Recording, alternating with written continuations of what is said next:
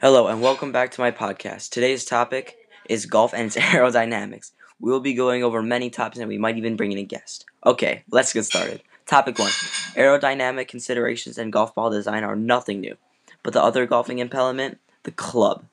The club has resisted aerodynamic optimization until now.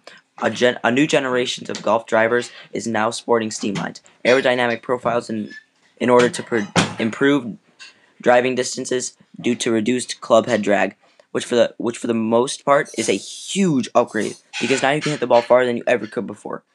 It's now proven that dimples on a golf ball reduce its drag and extend the, its flight time. However, it's not so cut and dried in the case of in the case of streamlining a golf driver to reduce drag and increase club head speed.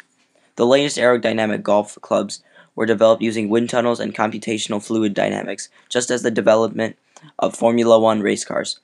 Computer aided engineering tools have opened a new frontier for the sports equipment optimization.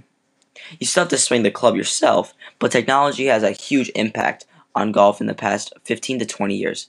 Changes in clubs, balls, shoes, and the equipment that help make the game easier and more, more enjoyable to play have altered the game dramatically. Now, let's bring in Michael Cervantes to talk more. Hi, how's it going, Michael? Good, Richie. How about you? Good. Good. So, do you think that changes are good in the world of are good in the world of golf, or is technology affecting the game too much? Well, I think we should make these advancements, but we shouldn't change the game too much. Like if we're using rangefinders on every play because they are extremely helpful, but they are basically cheating if you think about it, because they are giving you this, giving you the distance you're about to hit the ball. I agree.